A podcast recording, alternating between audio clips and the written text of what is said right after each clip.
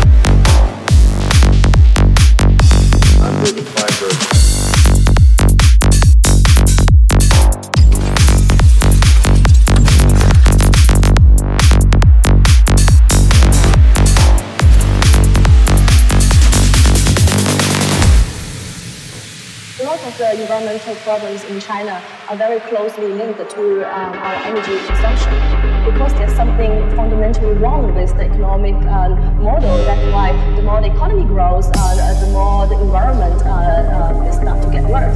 Linfen really shows the other side of Chinese uh, economic development, which is actually the ugly side of it. And this is about how unbalanced the Chinese development has